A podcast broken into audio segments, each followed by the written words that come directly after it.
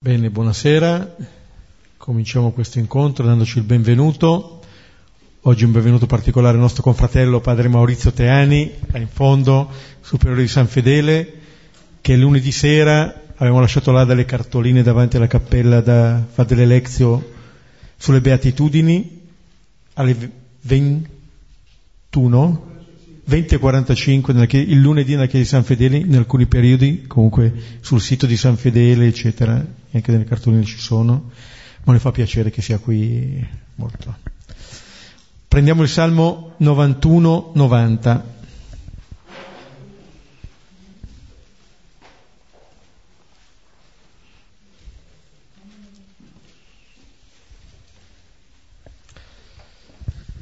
Pregheremo come sempre a due cori, lentamente, alternandoci ad ogni versetto.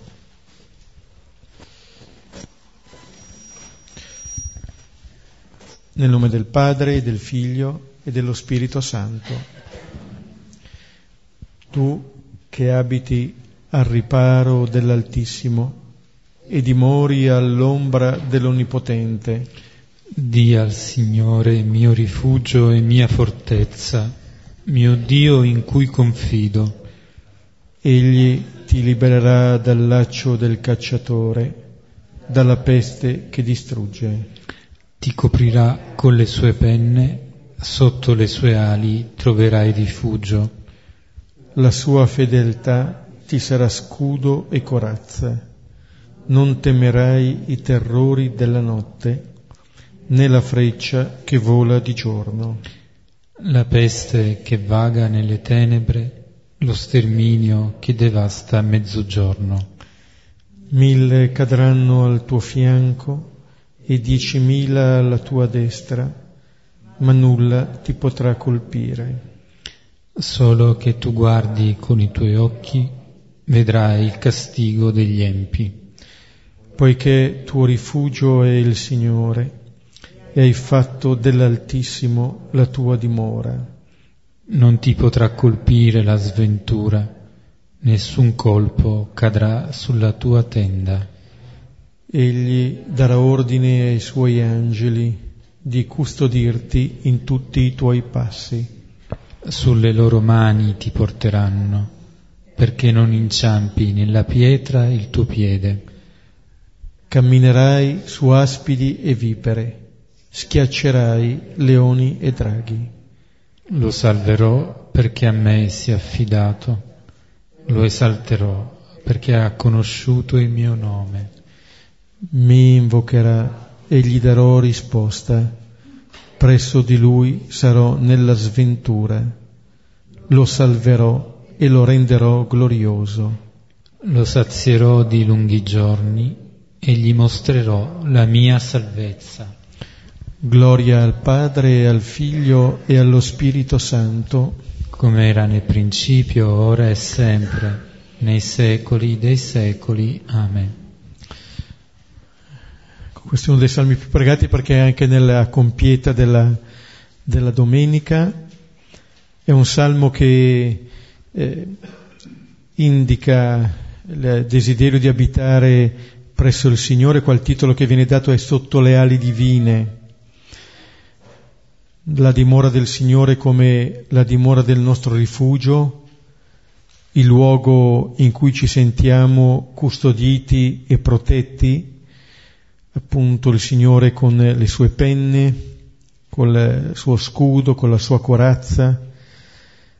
Ecco, lì possiamo dimorare, lì possiamo trovare rifugio, in quella che il salmista chiama anche la sua fedeltà Ecco, questa è la vera protezione del Signore, questa fedeltà che dice di una relazione in cui ci sentiamo al sicuro, in cui sappiamo che c'è.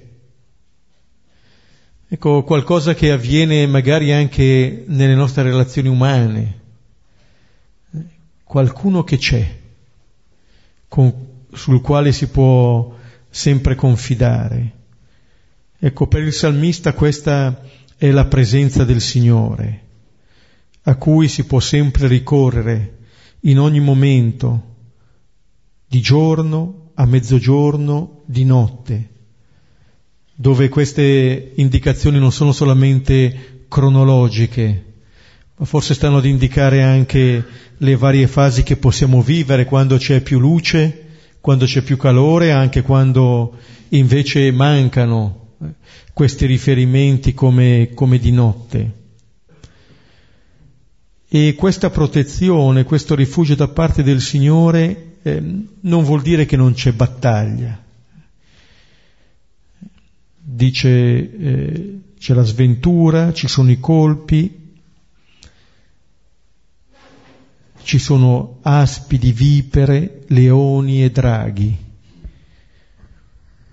Però eh, è una protezione che appunto ci custodisce nel cammino.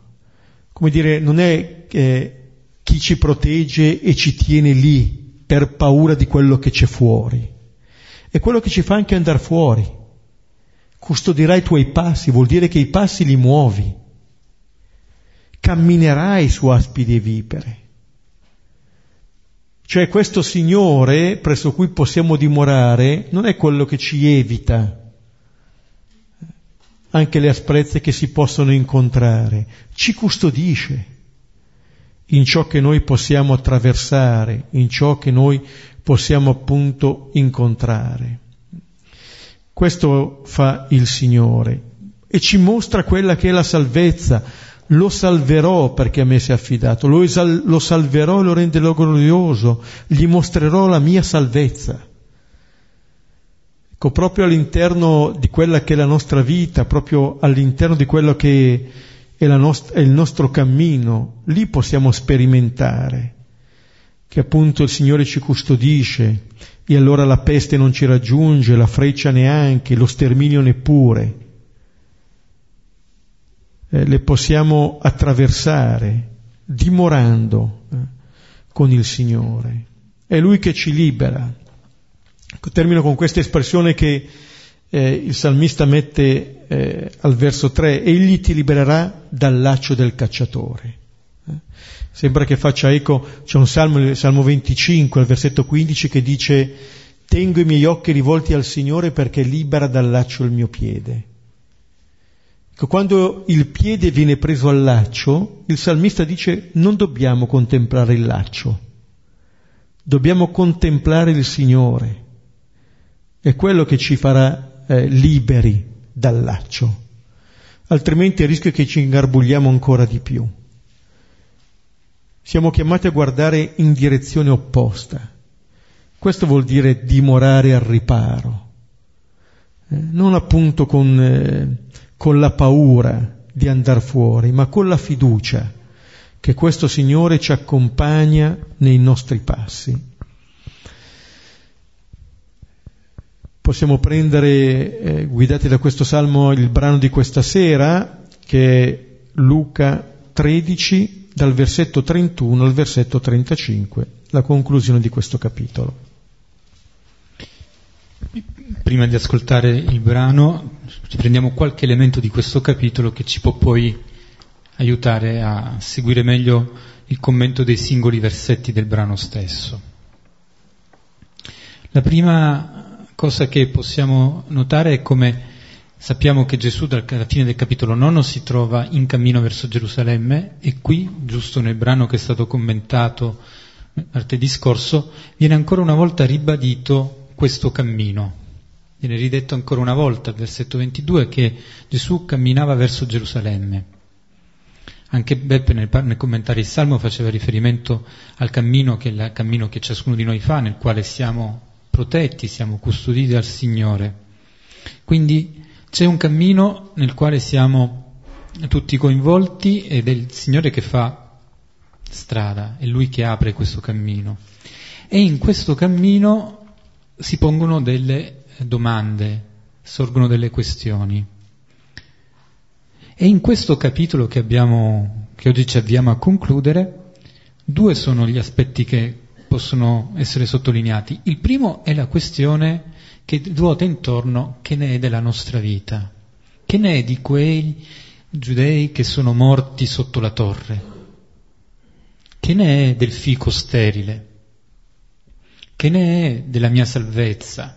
Come domanda nel brano che abbiamo visto la volta scorsa questo Signore. Sono pochi quelli che si salvano o no? Cioè la domanda fondamentale è su quello che è eh, il senso della vita e il futuro della mia vita. E dall'altro lato la parte centrale con l'episodio della guarigione della donna di sabato, la donna curva in sinagoga e le due parabole che Gesù racconta subito dopo, che di fronte a questi interrogativi, che sono gli interrogativi degli uomini, parla invece del regno. Alla domanda sulla salvezza Gesù risponde attraverso il gesto della guarigione e attraverso le parabole, annunciando questo regno, che è un regno che capovolge però le logiche perché l'avevamo visto quelle due parabole, sia la parabola del seme di senape che quella del lievito, stanno dicendo che qualcosa di inat- sorprendentemente grande si realizza dall'infinitamente piccolo, da ciò che è trascurato, da ciò che viene quasi considerato anonimo. Quindi nel cammino che si fa verso Gerusalemme, in fondo due, queste questioni tornano continuamente il senso di questo cammino verso questa città, e lo vedremo bene che nel brano di oggi questo aspetto viene esplicitamente toccato, e quello che è in questo cammino, quindi verso questa città, il senso della propria salvezza e di come essa si realizza. Perché in fondo la domanda del, dell'uomo, se sono tanti ad essere salvati o meno, Gesù risponde dicendo che non è il numero che ti deve preoccupare, ti devi preoccupare di capire la logica del come e non del numero. La logica del come ci porta a chiederci allora qual è la logica che segue il Signore. E anche su questo avremo modo di tornare nel brano di oggi. Leggiamo allora il testo Luca 13, 31, 35. In quella stessa ora avanzarono alcuni farisei dicendogli, esci e cammina via da qui, perché Erode vuole ucciderti. E disse loro, andate e dite a quella volpe, ecco, scaccio demoni e compio guarigioni, oggi e domani e il terzo giorno sono compiuto. Però bisogna che io cammini oggi e domani e il giorno seguente, perché è inaccettabile che un profeta perisca fuori di Gerusalemme. Gerusalemme, Gerusalemme, che uccidi i profeti e scagli pietre agli inviati a te. Quante volte volli radunare i tuoi figli come una chioccia la propria covata sotto le ali e non voleste. Ecco, vi è lasciata la vostra casa Ora vi dico, non mi vedrete affatto finché direte, benedetto colui che viene nel nome del Signore.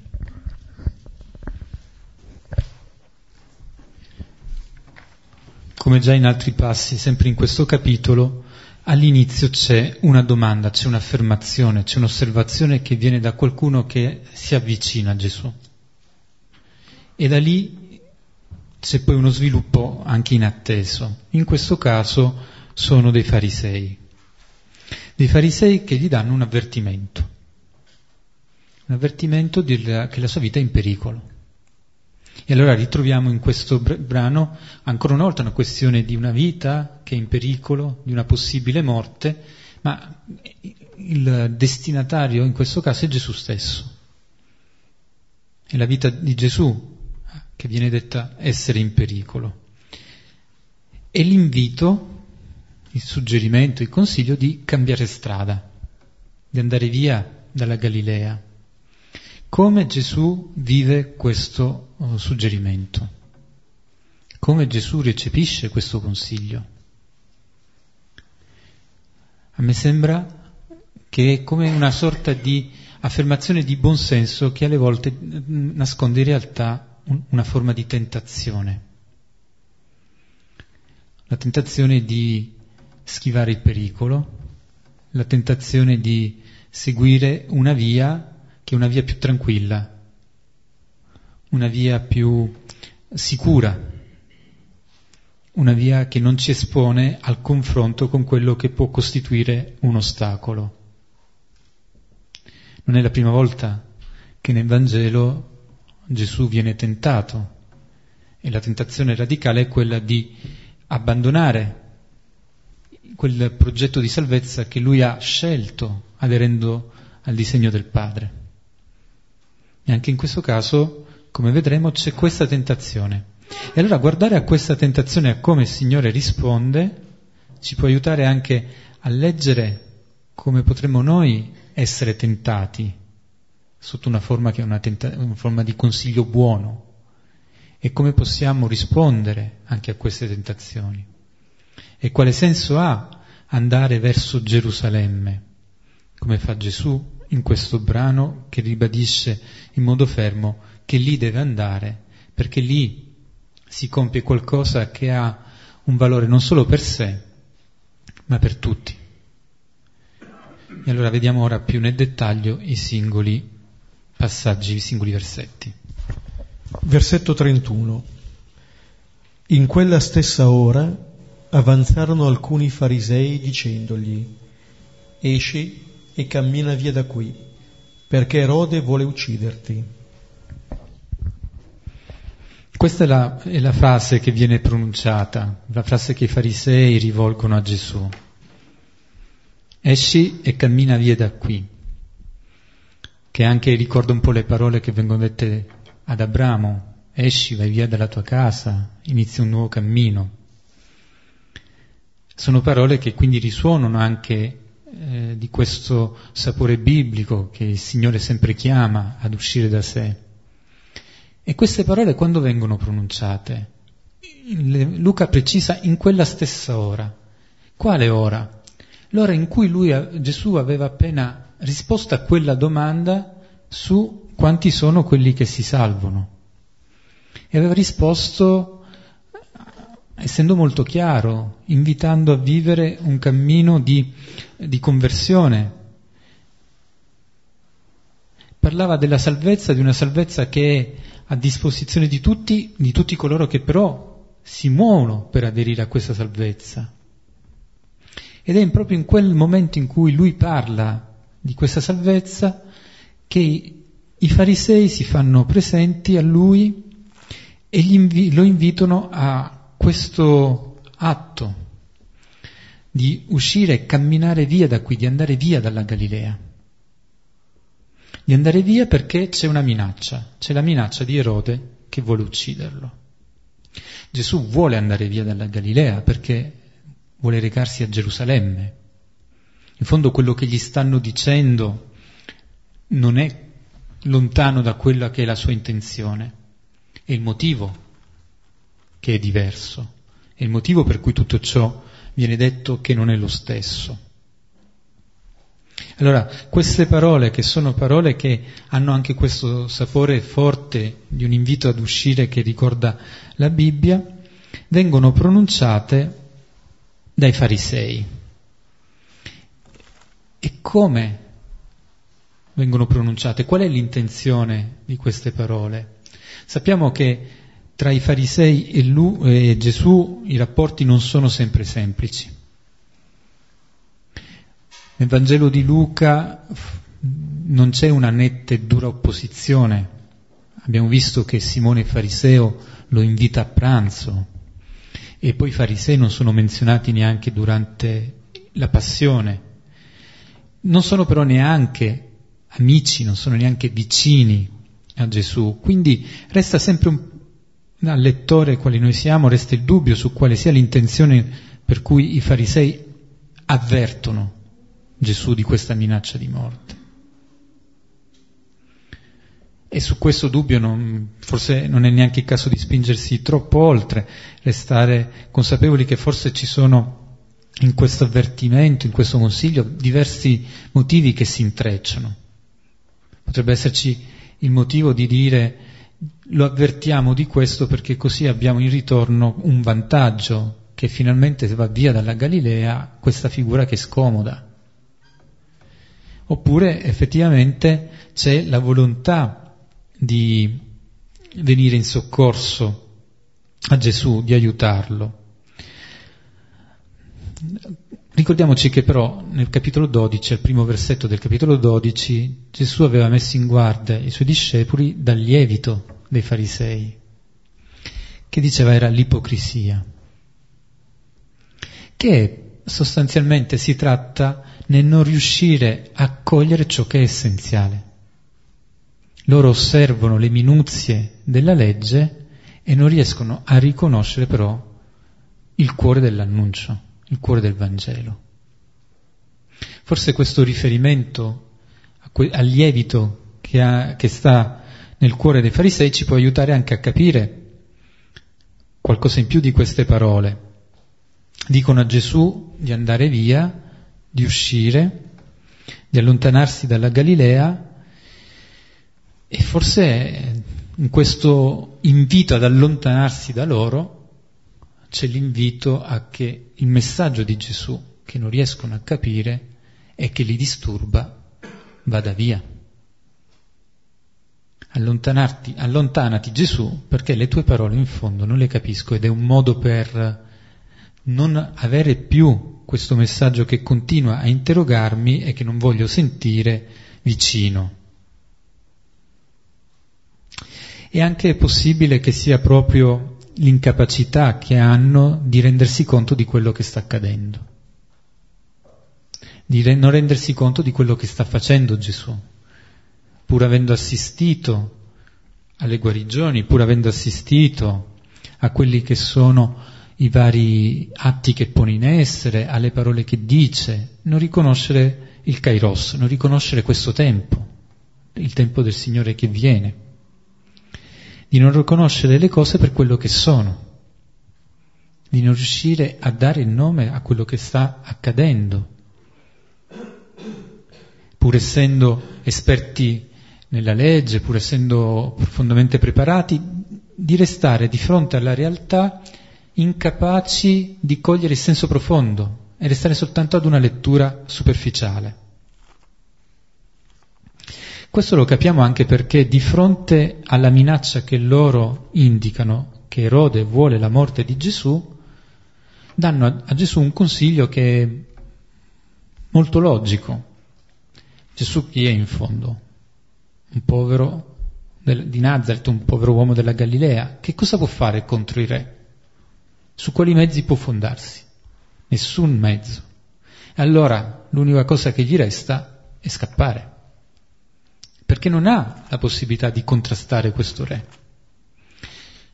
E un po' dietro questo consiglio c'è allora la logica, se tu hai i mezzi per vincere qualcuno forte che ti minaccia, vai a lottare e vincilo sul suo terreno delle armi. Se non hai i mezzi, se non hai la forza, tirati indietro e mettiti a rifugio scappando. Una logica molto umana, una logica in cui c'è un confronto che è sempre nella logica se vinco allora bene, se no batto la ritirata, di contrapposizione di forze, che non è completamente la logica del Vangelo, non è la logica di chi è più forte e vince e prende tutto. Non è questo il modo di pensare e di ragionare di Gesù.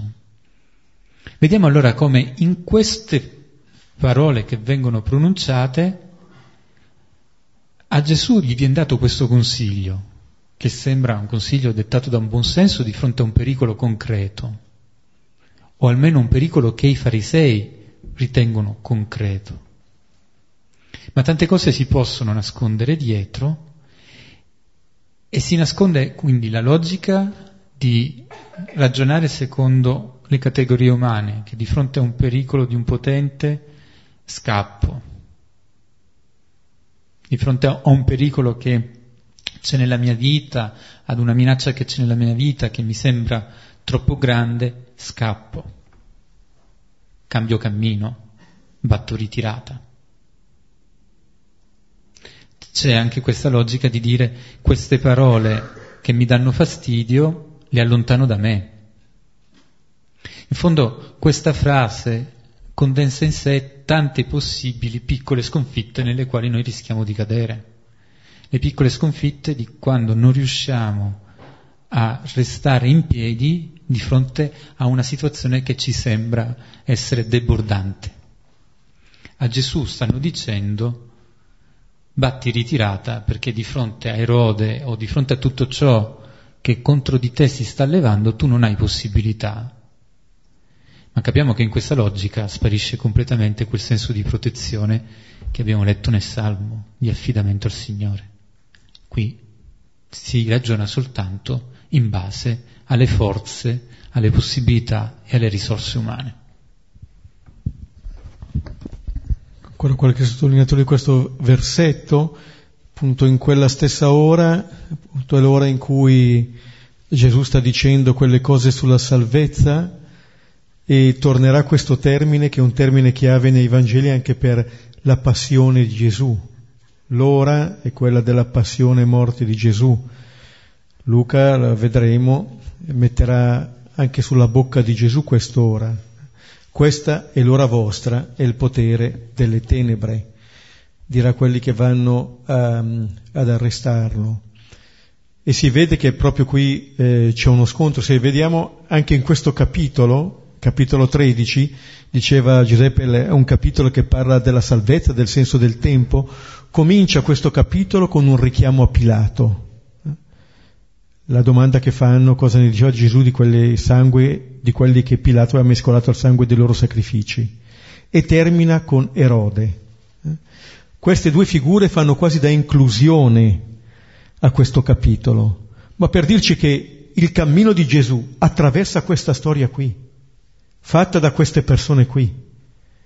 Già all'inizio del capitolo terzo Luca l'aveva detto, quando, Erode, quando Pilato era governatore della Giudea e Erode tetrarca della Galilea, cadde la parola di Giovanni su Giovanni nel deserto. E questa è la storia che viene attraversata. Questo è il, è il cammino su cui ci si ritrova. È una storia anche di violenza. E quello che dicono questi farisei è che Erode vuole ucciderti. È nel Vangelo di Luca la prima volta che questo emerge in maniera così esplicita, la volontà di eliminare fisicamente Gesù. Ecco, Gesù eh, si vede raggiunto da questa, eh, da questa minaccia, da questa volontà di morte. E anche questi farisei che si avvicinano a Gesù, che avanzano per dirgli vai via di qui. Eh, si diceva anche prima, è veramente una figura ambivalente questa di questi farisei, si avvicinano ma per dire a Gesù di andare via. Sembra che vogliano mettere in salvo Gesù, ma sembra che abbiano anche un canale privilegiato per dire anche ad Erode quello che riferisce loro Gesù. Ecco, si è chiamati un po' a prendere posizione dietro queste figure. Eh?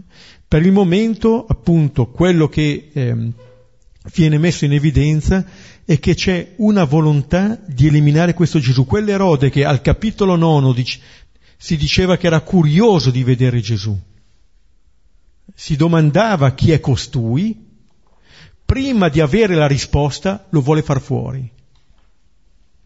Prima di conoscerlo lo vuole far fuori. Cos'è la violenza? Quasi non dà più riscontro nemmeno al proprio, alla propria volontà di sapere, prevale la volontà di eliminare.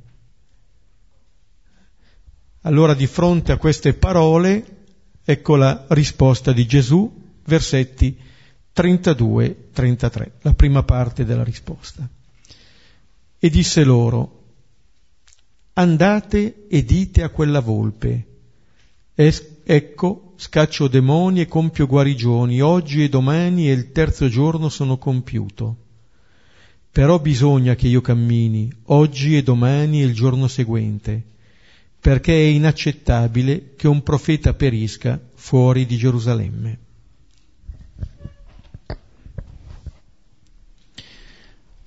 Come Gesù risponde a questa affermazione che gli hanno fatto i farisei?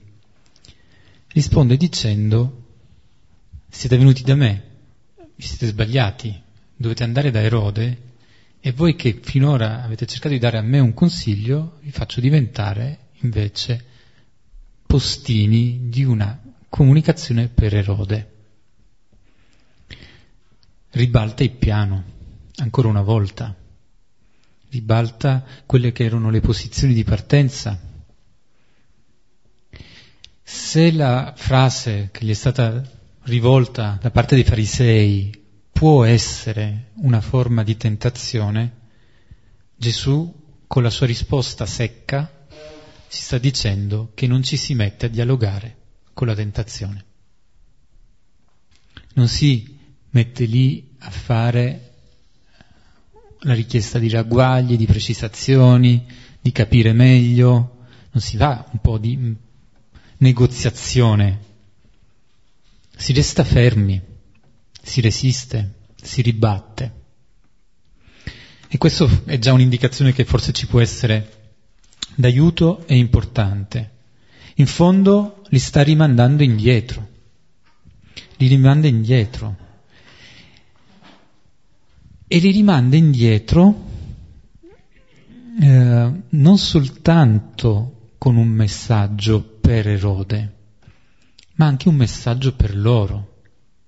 Il messaggio per Erode è eh, quello di dire ditegli che cos'è che ho fatto. E Erode viene qualificato come volpe. Allora, ai farisei che hanno manifestato il timore nei confronti delle scelte e delle azioni del re, Gesù dice, vedete che questo re, questo re che chiedeva di conoscermi meglio, questo re non è altro che una volpe. Furbo, sì, ma forse anche un, di una furbizia che non riesce, non è il leone di Giuda, non è il re come questo, associato a questa figura nobile di animale. Questo volpe che gioca di furbizia ma è anche codardo, che chiede di conoscere e poi come diceva Beppe in sé pensa di uccidere. Di fronte al pericolo è come se Gesù stesse dicendo ma valutate bene l'entità di questo pericolo. Non prendetevi in giro, non fatevi spaventare dalle apparenze. Guardate in che cosa consiste realmente. Erode è una volpe. E come tanti altri pericoli o tante altre situazioni in cui ci possiamo trovare e sentire smarriti, allora l'invito di Gesù è vedi veramente di che cosa si tratta. Ridimensiona il male, misuralo per quello che veramente è. Non ti lasciare veramente eh, prendere alla sprovvista, sentire sommerso da tutto questo. E evita, evita di ingrandirlo, di ingrandirlo oltre quello che è la misura giusta. E forse la seconda lezione che viene data ai farisei non è soltanto questa, ma è anche quella di dire andate e ditegli quello che ho fatto, le guarigioni e la liberazione dal male. Andate e dite queste cose perché chissà che forse a furia di doverle dire ad altri potrete finalmente anche voi capirle. Voi che forse fate così fatica a capire quello che sto facendo nel ripeterle, né farsi portatori di questo messaggio ad altri, diventate anche voi pian piano capaci di assimilarlo, di farlo vostro. Non soltanto il messaggero che non ha responsabilità perché porta un messaggio altrui, ma un messaggero che se porta questo messaggio può avere l'occasione di lasciarsi interrogare da questo messaggio. Quante volte ascoltiamo dei brani del Vangelo o citiamo un brano del Vangelo a qualcun altro. A furia di farlo può darsi che anche noi ne scopriamo una profondità che non avevamo mai colta. Questo invito di dire quello che Gesù ha fatto diventa un invito che ha senso anche per chi porta questo annuncio, che nel portarlo e custodirlo può comprenderlo in modo nuovo, più profondo. Forse questo è il secondo regalo che Gesù fa ai farisei dopo aiutarli a prendere le giuste misure della minaccia che gli stanno raccontando, che gli stanno riferendo. E sicuramente la, la, il dire che scaccia i demoni e compie i guarigioni è la risposta che Erode cercava. Chi è questo Gesù? Che cos'è che fa? Beh, fa proprio questo. Fa proprio questo. Ed è anche la risposta che ci viene data a noi e a chi si chiede chi, chi è Gesù, che cos'è che fa. Questo lavorare per la vita. E lo fa oggi e domani che è un modo per dire tu, ogni giorno, giorno dopo giorno, questo fa. Non è un'attività estemporanea, è il suo modo di vivere, il suo stile.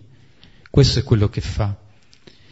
E il riferimento al terzo giorno è questo riferimento a, alla pienezza dei tempi, alla preparazione di questa pienezza dei tempi che arriverà alla fine, in cui l'opera di salvezza, questo regno di cui ci ha parlato nella parabola del seme di senape, nella parabola del lievito, la vedremo appieno, qualcosa che si prepara.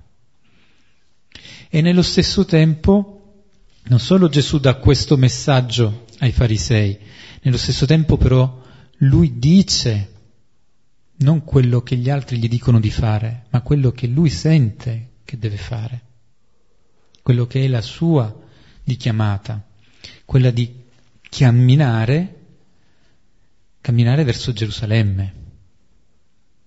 È necessario, è necessario, è necessario questo cammino. Quel necessario dice che è proprio dell'ordine della salvezza della salvezza per tutti. Perché? Perché un profeta, un profeta muore a Gerusalemme, nella città santa. Il profeta, colui che nel tempo storico che viviamo fa sentire la voce di Dio, ebbene il profeta muore, muore a Gerusalemme ed è una morte di quella che evoca Gesù che non è una morte pacifica è una morte violenta. Perché il messaggio che viene portato dal profeta è un messaggio che non lascia in pace, che scuote. Un messaggio che, che non è facile da accogliere, e vedremo poi meglio nel versetto successivo. Però capiamo che in questa risposta che dà Gesù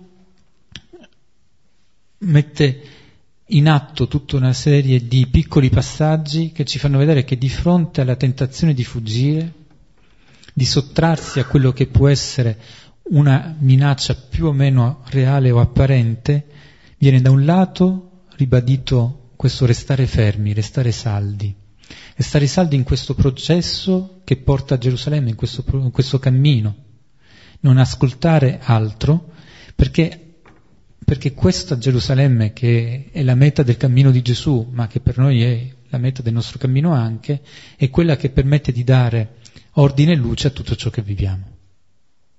È in questa luce che si capisce anche quello che nella quotidianità viviamo.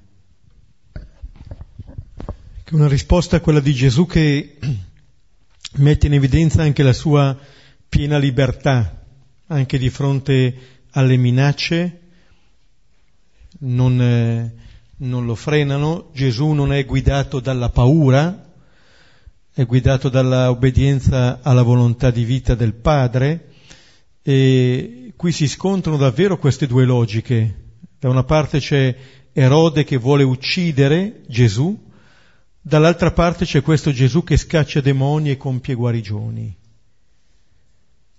E per paradossale che sia, la realtà mostra che questa volontà di vita di Gesù incontra l'ostacolo. Ecco, si sperimenta che eh, ci sono delle resistenze verso questa realtà e la storia è piena di questi. Spesso vengono proprio eliminati coloro che magari cercano il dialogo la riconciliazione.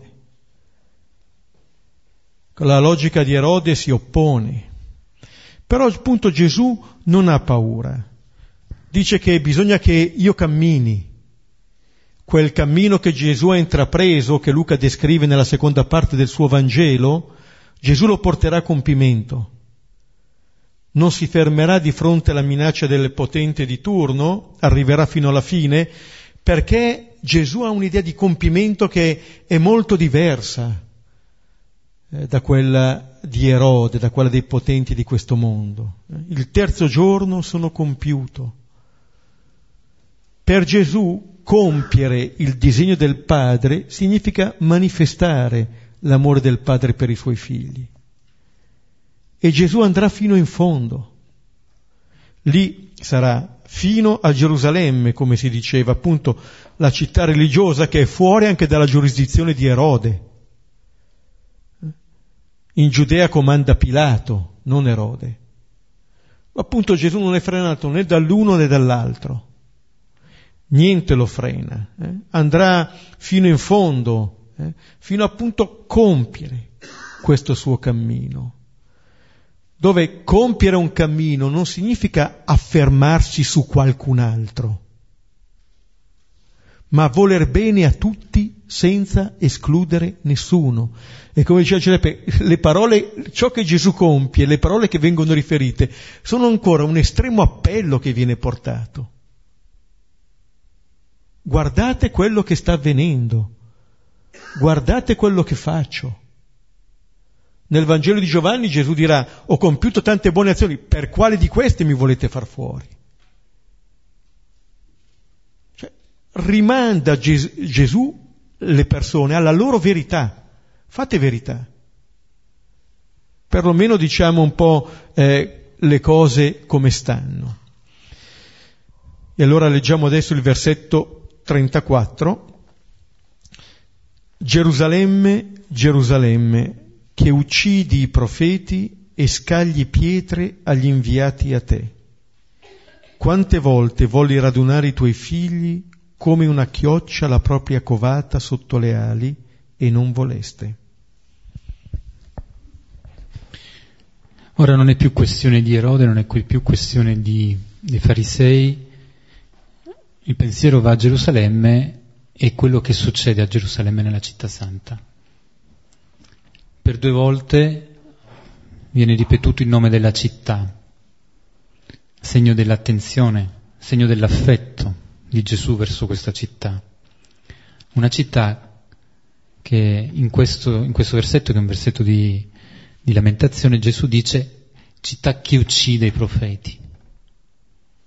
Quello succede a Gerusalemme, che coloro che portano la parola di Dio vengono uccisi, vengono uccisi anche lapidati, quasi è proprio a dire che quella che era la pena capitale riservata a chi si poneva contro Dio viene applicata ai profeti, uccisi dalle istituzioni, uccisi dal potere, uccisi dal popolo. Questo, questo dice Gesù, che è in fondo un, un, un grido di dolore perché la vocazione della città santa viene tradita, viene persa, viene smarrita. E questa uccisione dei profeti è come voler dire mettere a tacere la parola di Dio stessa.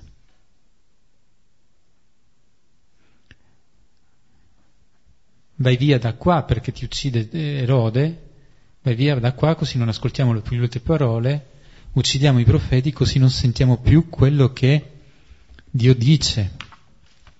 Mettere a tacere Dio che vuole parlare, vuole parlare ai suoi. Infatti non è che si uccidono uomini tra gli altri, si uccidono quelli che sono stati inviati a te. Non sono uomini o donne che hanno preso su di sé per un'iniziativa personale un incarico. Sono stati inviati, hanno ricevuto una missione. Il rifiuto di questi profeti è il rifiuto di Dio stesso. Di, questo, di questi profeti che vogliono parlare al popolo e in alcuni casi parlano anche contro il popolo, per risvegliarlo da quelli che sono quelle condizioni invece di essere ormai assopiti, spenti, di aver perso di vista il Signore. Quindi a Gerusalemme in, questa, in questo brano viene detto che succede qualcosa che che è grave, perché si spegne la parola invece che lasciarla risuonare. invece che lasciarla diventare come quel seme che messo nel terreno diventa un albero, quel lievito che fa diventare tantissima la pasta, viene proprio eliminato. E continua Gesù usando poi questa immagine della chioccia, chioccia, una chioccia che raccoglie intorno a sé tutta, tutti i pulcini. Lui usa questa immagine che è presa dalla quotidianità, dalla sua quotidianità, per dire il suo desiderio. Il suo desiderio è quello di raccogliere chi è disperso, raccogliere chi è smarrito, chi forse si sente anche insicuro e proteggerlo, come una chiocciola, chioccia con i suoi figli, che cova sotto le sue ali. Questo è il suo desiderio, questo è quello che lui vuole, però voi, dice, non avete voluto lo stesso. E allora rinvia anche a quello che è il nostro desiderio. Qual è il nostro desiderio? Di essere messi sotto queste ali di protezione, queste ali di amore, queste ali che ci fanno diventare anche radunandoci una comunità o no? Perché questa volontà contraria non può essere da parte del Signore piegata non, non, non ci forza, non ci obbliga.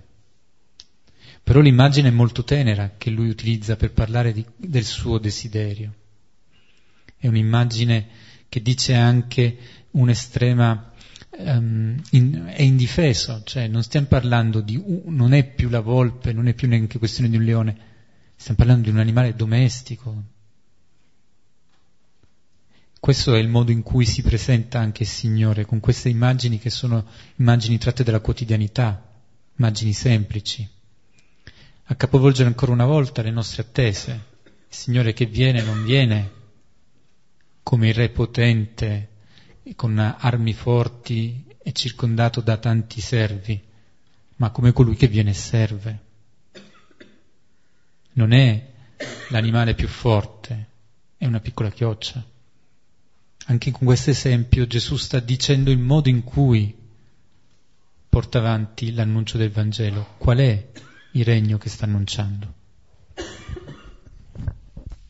Ecco, Gesù ripete il richiamo a Gerusalemme, il versetto precedente terminava appunto citando Gerusalemme e il lamento di Gesù ripete per due volte il nome di questa città.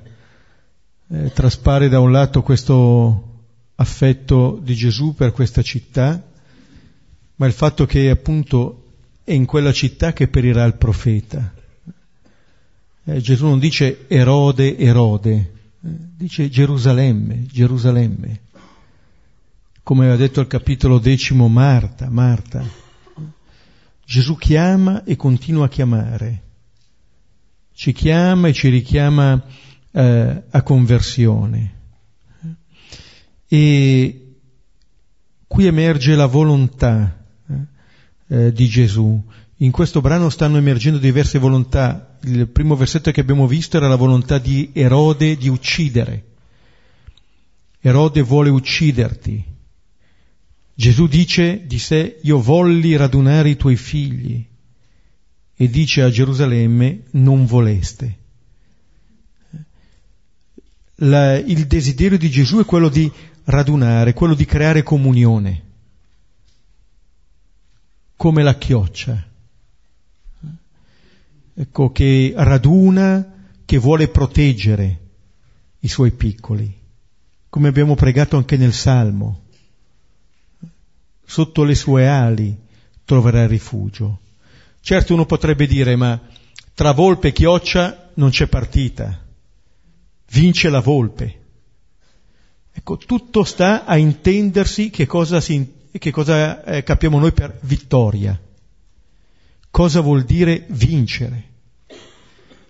Perché potremmo dire la volpe ha ragione sulla chioccia?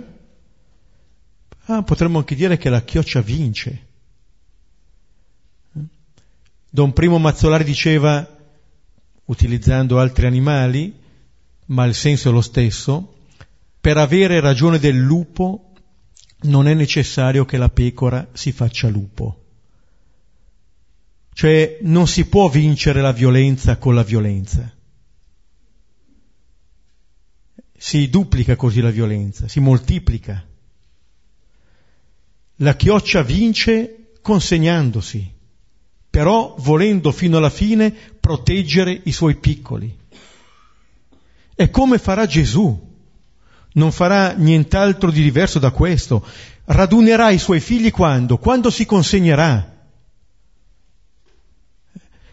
lo dice nel Vangelo di Giovanni, quando sarò elevato da terra attirerò tutti a me. Ma anche il profeta Zaccaria diceva la stessa cosa, Zaccaria 12, 10, riverserò sopra la casa di Davide, sopra gli abitanti di Gerusalemme, di Gerusalemme, uno spirito di grazia e di consolazione. Guarderanno a colui che hanno trafitto. Cioè, attraverso la consegna di sé riuscirà questo disegno del Signore, una chioccia ancora più astuta della volpe. Gli riuscirà quello che la volpe voleva impedire, quello di radunare. In quel modo Gesù radunerà e in maniera definitiva. Quello che per Erode sarà, e per Pilato e per tutti i potenti, la massima astuzia, sarà sconfitta dall'astuzia del Signore, in quel modo ci radunerà. Non ne conosce altro, il Signore non ci raduna con la forza, ci radunerà attraverso la consegna di sé, attraverso il consegnare la propria vita, attraverso quella che è la propria morte, come dire tu uccidi i profeti, bene io mi consegno. Voi pensate di togliermi la vita, io ve la dono disarma il nemico e offre al nemico una possibilità diversa. Non è solo la logica della violenza quella che ci può essere in tante forme, in tanti modi, più o meno nascosta. Se appunto pensiamo che eh, il compimento sia un prevalere sull'altro, bene, seguiremo quello che è il lievito di Erode. E poi eh, giustamente Giuseppe faceva notare la quotidianità di queste immagini. Gesù offre una teologia molto spiccia. Volete pensare all'immagine di Dio? La chioccia. La chioccia. L'altra volta si diceva si passa dal cedro al granellino di senape che diventa questo arbusto. Qua Gesù lascia stare l'immagine, per esempio, del Deuteronomio 32 dell'aquila, e si fa appunto chioccia. Famoso no, messaggio per un'aquila che si credeva un pollo. Diciamo, questo brano è un po' una rivalutazione della chioccia, eh, che non è affatto un pollo. Cioè c'è un modo di presentare il regno da parte di Gesù che ci dice che cos'è questo regno, qual è la logica che vige in questo regno. Non si può entrare in questo regno con la logica di Erode. Non si può creare comunione con la violenza. E Gesù non si impone. Non si impone.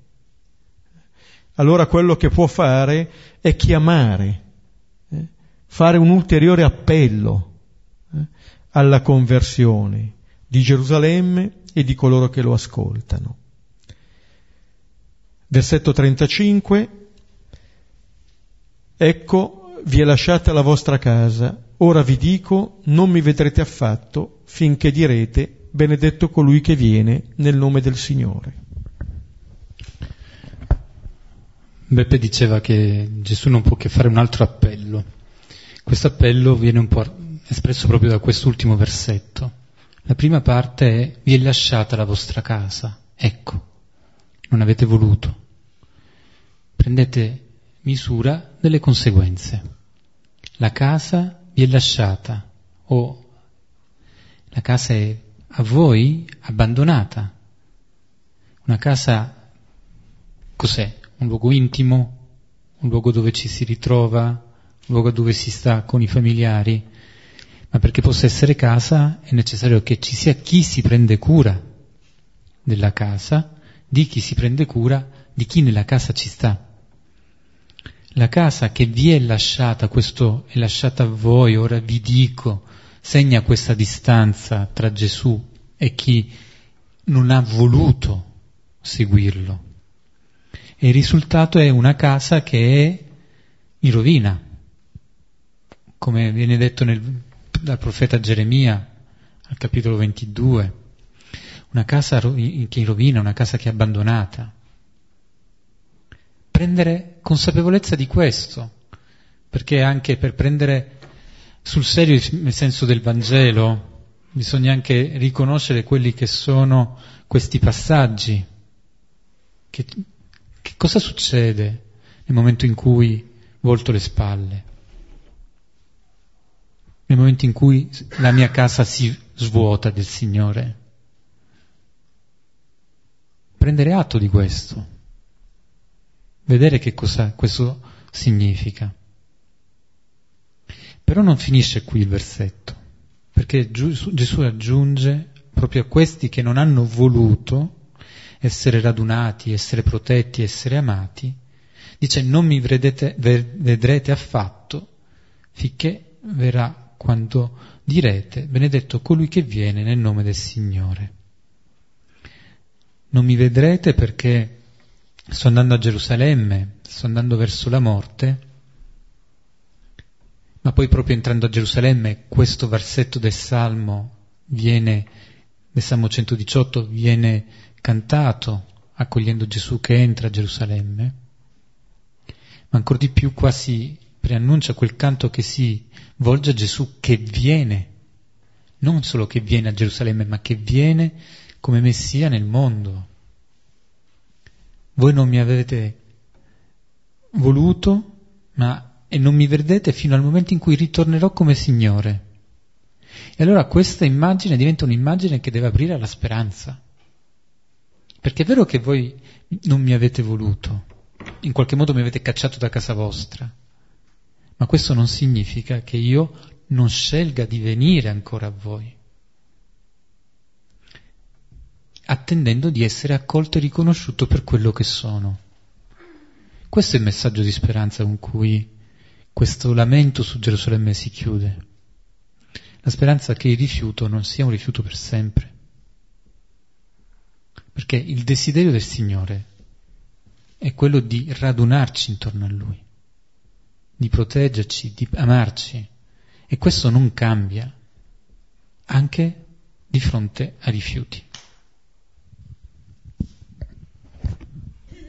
Ci fermiamo qui, possiamo rivedere il brano e poi condividere.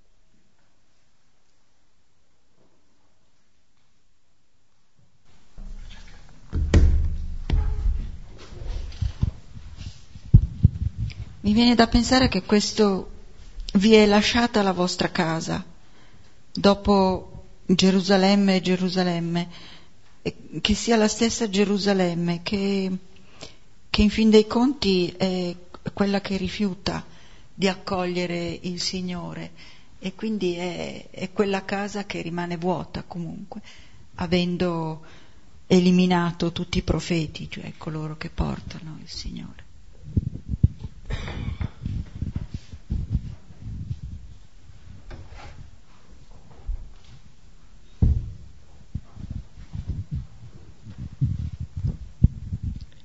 Io volevo fare una domanda sulla, sulla tentazione, perché eh, per Gesù è chiaro che quella proposta è una tentazione, però non sempre è, è così evidente che, non so, quello che ci propone qualcuno, qualche indicazione, eh, sia così negativa qualche volta, tanto è vero che qui, vabbè, uno dice sono i farisei, quindi i farisei sono passati alla storia per essere insomma un segno di negatività, però ehm, per esempio c'è stato anche Pietro che ha consigliato a Gesù di non, di non andare verso la sua passione, quindi e Gesù ha capito anche lì che era una tentazione pure quella.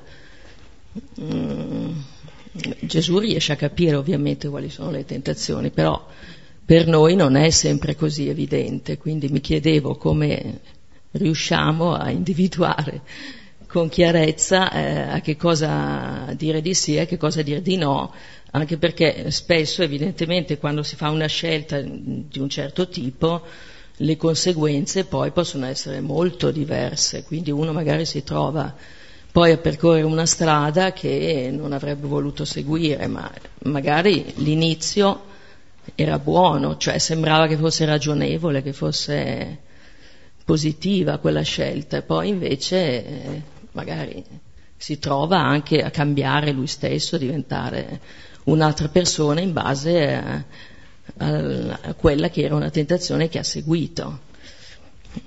Quindi mi piaceva molto, per esempio, cioè chiaro che è un problema che non è facile da risolvere, però mi piaceva molto che adesso, per esempio, nel Padre Nostro si sia cambiato proprio il versetto dove dice non ci abbandonare alla tentazione, perché è evidentemente un punto importante questo.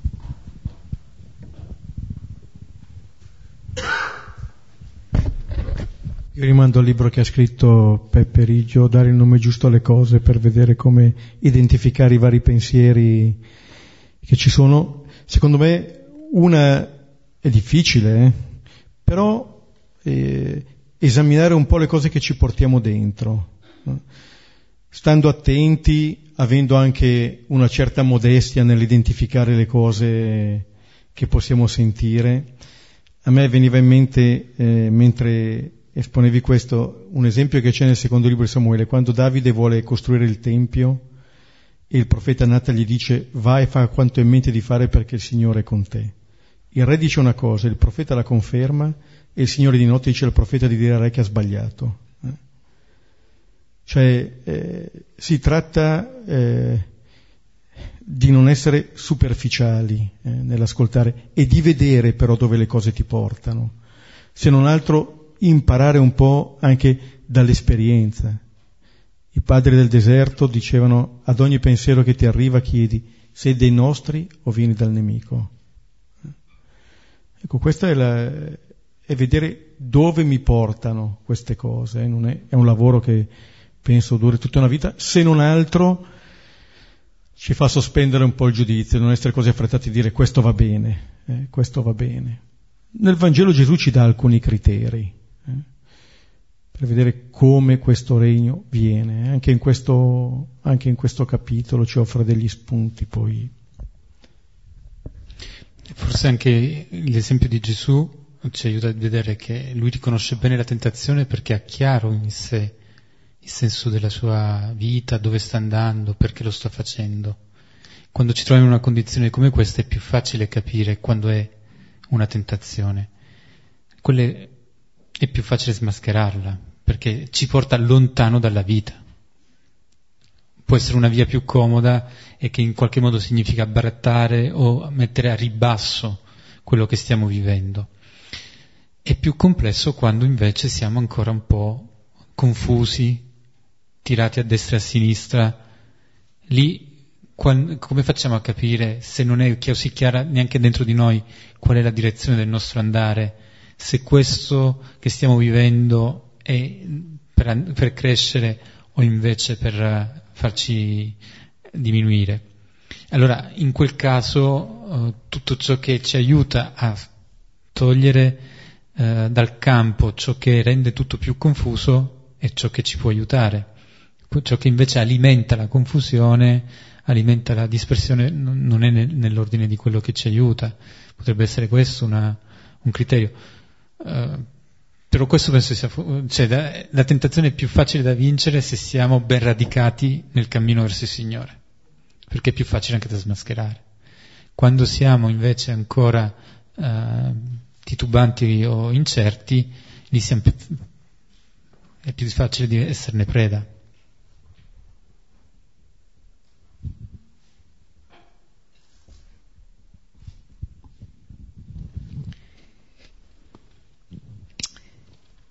Vi è lasciata la vostra casa. Stasera leggendo questo versetto eh, ho pensato alla casa come a un sepolcro, a un sepolcro che ospita tutte le nostre morti, morti e piedi fermi.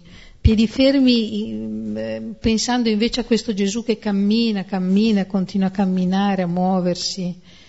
E, mm, poi dopo arriva la speranza, perché quel non mi vedrete affatto, davvero stasera è risuonato come il seme che è talmente piccolo che non vedi, ma, ma poi dopo esplode e finché benedetto. E quindi ho letto quest'ultimo versetto come pedagogico, insomma.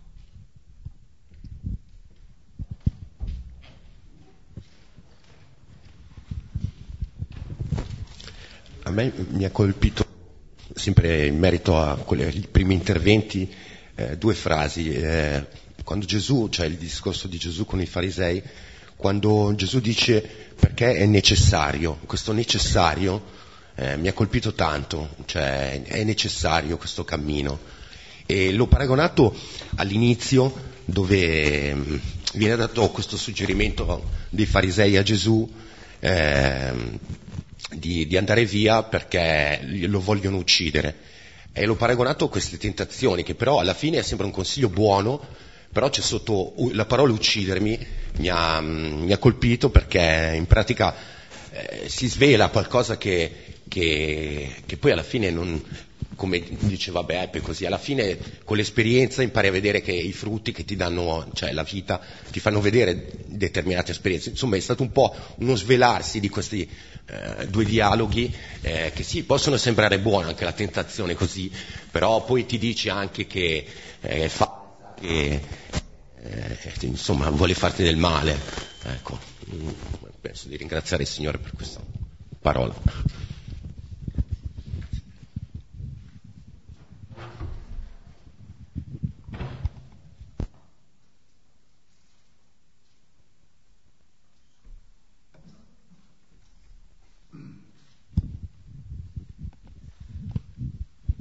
A me faceva molto riflettere l'immagine della chioccia, anche perché noi domenica da buoni ambrosiani abbiamo festeggiato la, la, esatto, quella roba lì del Duomo che mi sfugge, che è un'immagine di potenza, di forza, di, di, apparizi, di apparire, no? E qui gioca l'apparire del, del padre sulla chioccia, che è la cosa più debole, più insignificante che c'è nell'aia fa pensare la Chiesa, dovrebbe far pensare la Chiesa a queste cose, no? che invece che fare una domenica dedicata alla dedicazione della Chiesa, pensare a una domenica dedicata alla chioccia, insomma.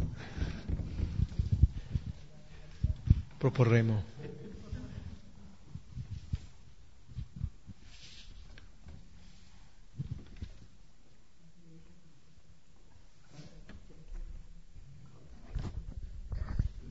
Bene, possiamo concludere.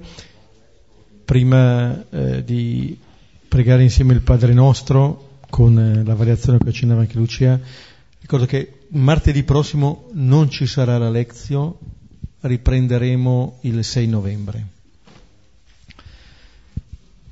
Padre nostro, che sei nei cieli, sia santificato il tuo nome, venga il tuo regno, sia fatta la tua volontà come in cielo così in terra. Dacci oggi il nostro pane quotidiano, rimetti a noi i nostri debiti, come noi li rimettiamo ai nostri debitori, e non ci indurre in tentazione, ma liberaci dal male. Nel nome del Padre, del Figlio e dello Spirito Santo. Bene, buonanotte, arrivederci.